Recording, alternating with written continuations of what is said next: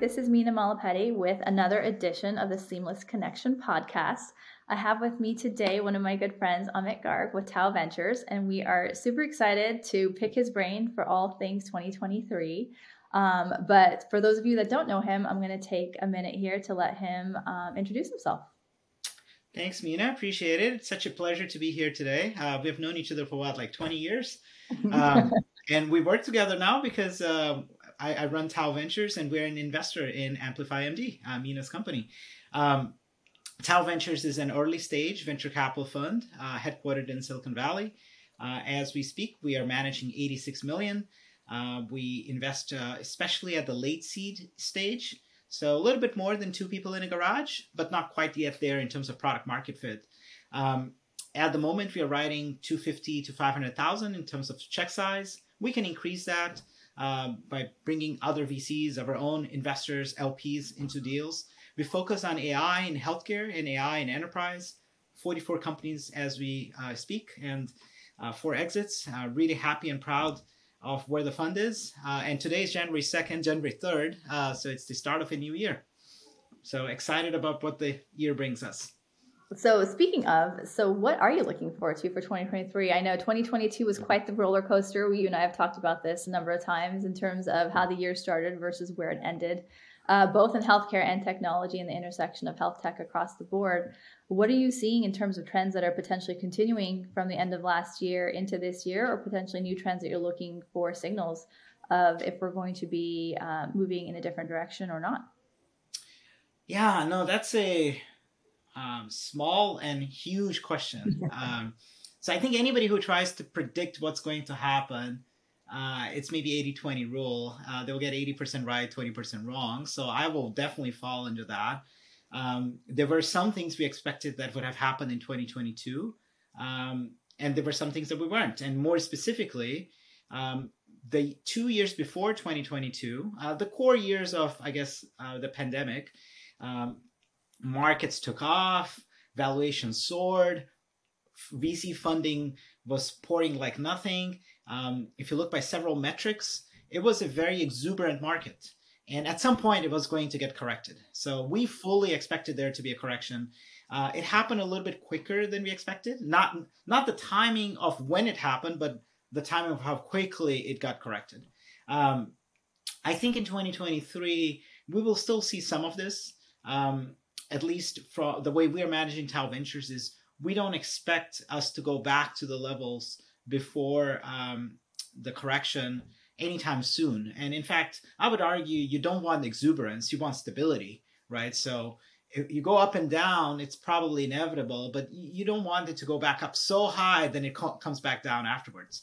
So I'm hoping for stability. That's the short answer. And I think that stability depends on so many things that's happening in the world, interest rates, wars, et cetera, et cetera. Very hard to predict, but we are at least advising of our portfolio companies to keep at least a year of runway, ideally more than that. So if they haven't raised, um, let's get some money, whether it's equity or debt. Let's make sure you have some sources of revenue if you need it. Um, maybe rejigger salaries and equity for your employees.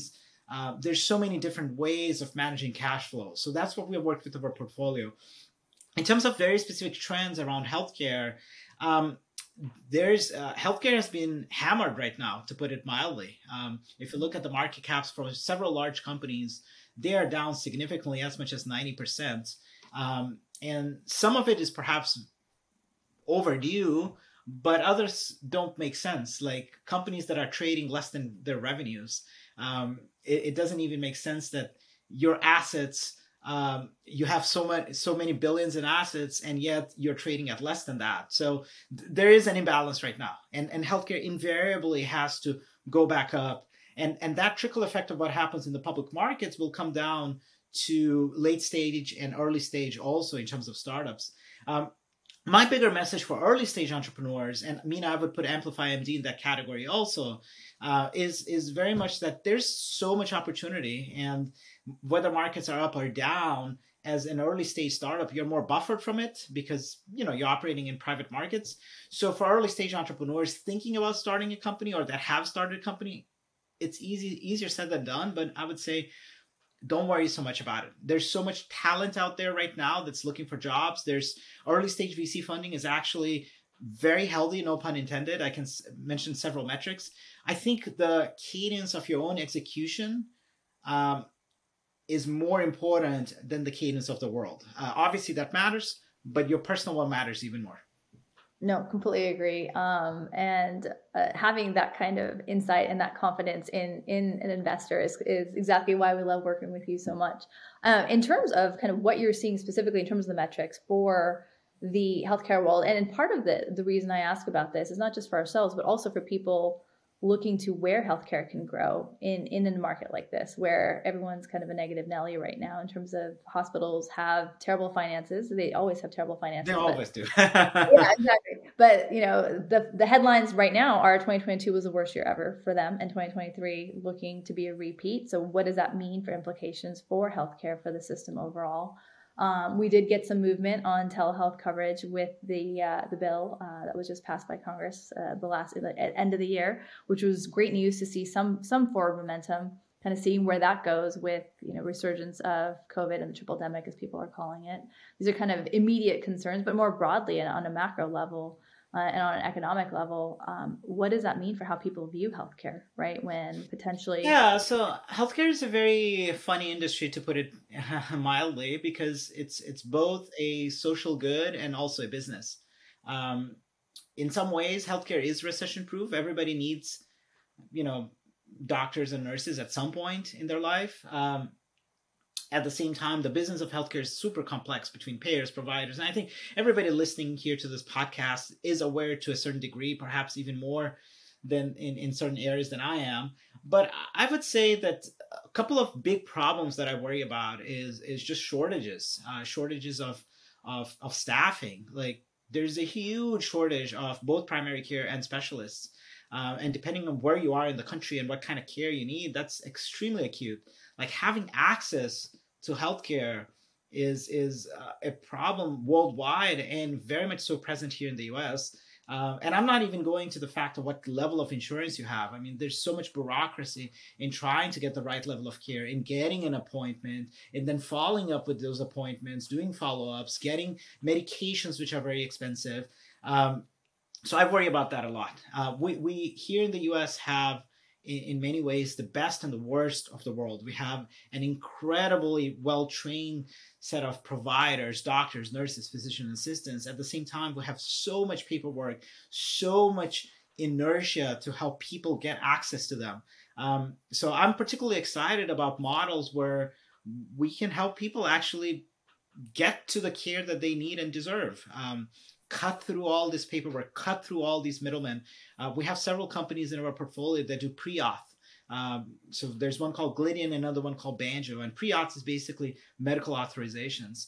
Um, we have you guys, Amplify MD, right, which is providing um, basically ways for people to get access to specialists. So you work with primary care physicians, you get access to specialists, which is huge. Like otherwise you can spend months getting access to the right kind of specialist. We had another company in our portfolio that has exited Rubicon MD, which is in a similar vein, also providing access. Uh, we have another company called Infinitus that's providing benefits management to put it very high level. So how do you understand when and what to get in, in terms of what you're eligible for. Um, it's a it's a very hard question. Like i don't know myself sometimes like what can i get and where can i get it done? Yeah no completely. And then taking it from that business level uh, at, from an investment perspective and a business perspective that you look at the companies with every day maybe to a little bit more personal level everyone has a healthcare story. It's one thing i like to talk about on this podcast a lot in terms of um, what's been their experience with the healthcare system? What did it, you know, was there ever a situation where you needed care and access to care? Where? Oh boy, oh boy. where did we start here? Where did we start here? Uh, no, well, first of all, let me put a disclaimer, a couple of disclaimers out there. Um, um, I'm deeply grateful to everybody who works in healthcare. I think they are heroes. Uh, my wife is a physician. Uh, I almost became one. I studied to be one, and then ended up going through engineering and working at companies like Google and building my own companies, but I've always been very close to medicine. And, and that's why I do what I do today, which is uh, invest in companies that are using AI to solve big problems. Um, but in terms of personal stories, um, gosh, uh, I can think of so many, but um, every year I, I, I personally go through something where I need access to a specialist. Like I remember one year I fell from a bike and I broke my um, it wasn't clear at the time, but I, I, I had an injury on my hand. I ended up breaking my scaphoid, and just getting access to the right specialist took me a few days. And in the meantime, I was under pain.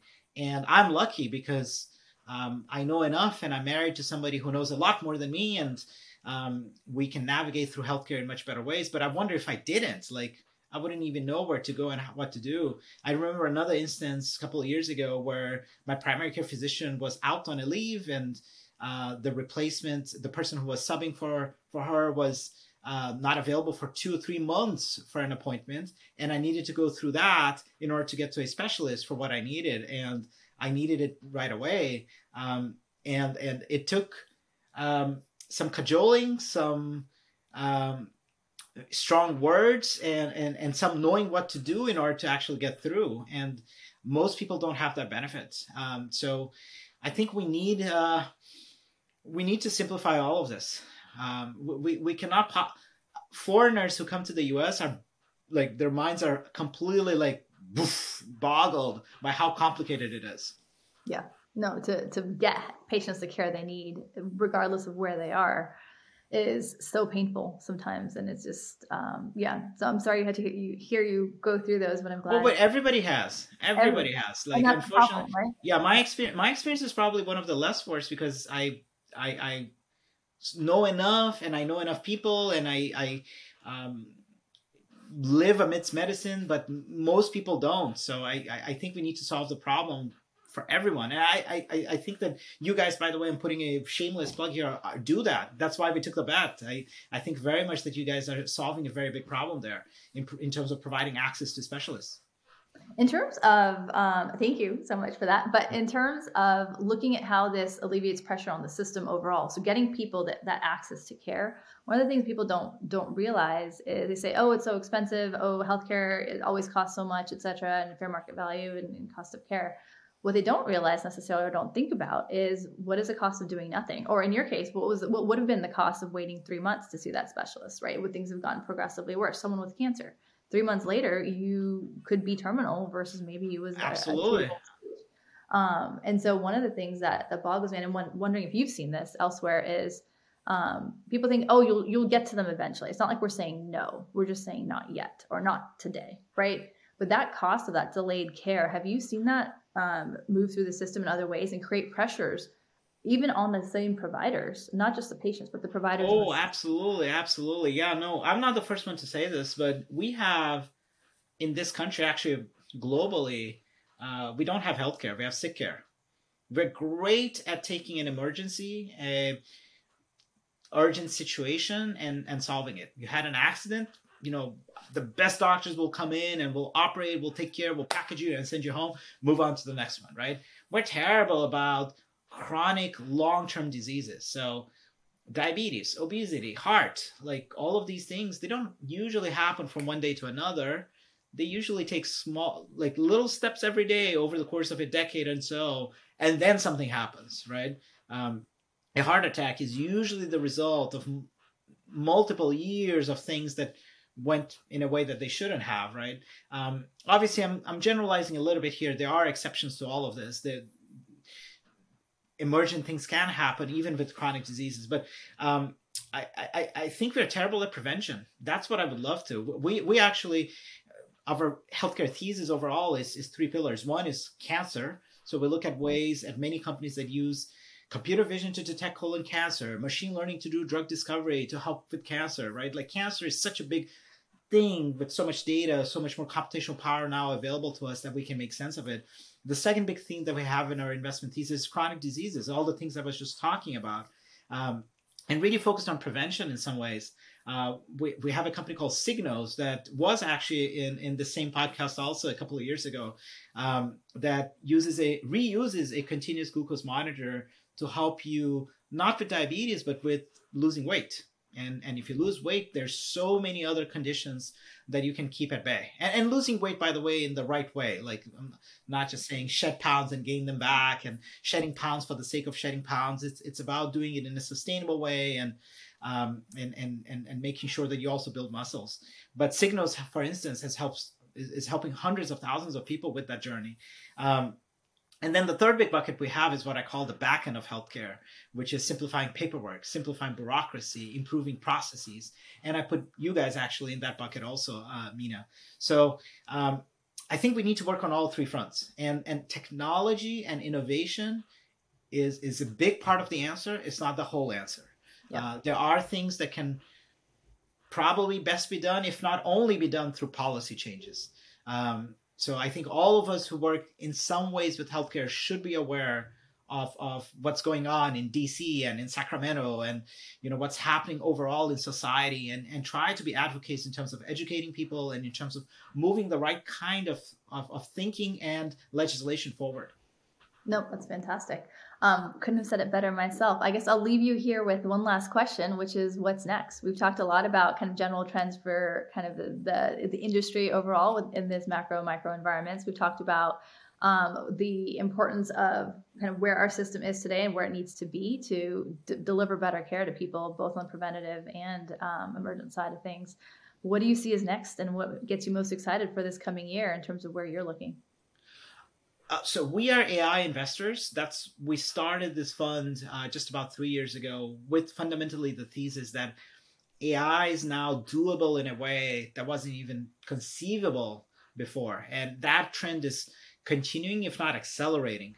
Um, there's increasing amounts of data. There's increasing amount of computational power. There's improving regulation and frameworks on how to manage digital innovation. Um, the FDA, for instance, has become better and better at, at, at how digital innovation is put out in the world. Uh, there's a ch- cultural change among providers and payers, and not just because of COVID. COVID accelerated it, but even before that, there were secular trends in which doctors and nurses were much more accepting of, of new ideas and new technologies. Um, so I remain excited about the conjunction of all of this, which is basically let's use AI in a very, very meaningful way to solve problems in healthcare. Like if you need to make sense from noise, if you need to find signals from that noise, AI is an incredibly powerful, versatile, multi-dimensional Swiss knife. It, it can do so many things for you. And it's not going to take away jobs, which a, a lot of people tell me um, they get afraid that AI is going to replace them. And look, it's going to shift jobs. Absolutely. It's going to shift jobs in a massive way, perhaps more so than than any other bigger revolution that has happened, industrial revolution, agricultural revolution. We will have to learn and unlearn as a society, but it will also create tremendous amounts of jobs. And if we owe it to ourselves to use it in the right way. Also, we're pretty far from replacing a doctor if that's the worry like ai is very good at specific things and it's a very powerful tool to do those specific things i think it can make the job for all of us much easier and much better that's fantastic. Well, thank you so much. I'm looking forward to seeing what the year brings, both for you and I, in, in the coming months here. And in the meantime, um, happy New Year, and I'll see you next week at JP Morgan. Likewise, thank you, thank you everyone for listening in. And quick plug: uh, we will be at JPM, and if you are interested in, in coming by of our events. We are hosting a happy hour. Um, you can message me and I'll send the details. We posted about LinkedIn. Um, and Mina, thank you very much. Excited for you too for what brings the new year.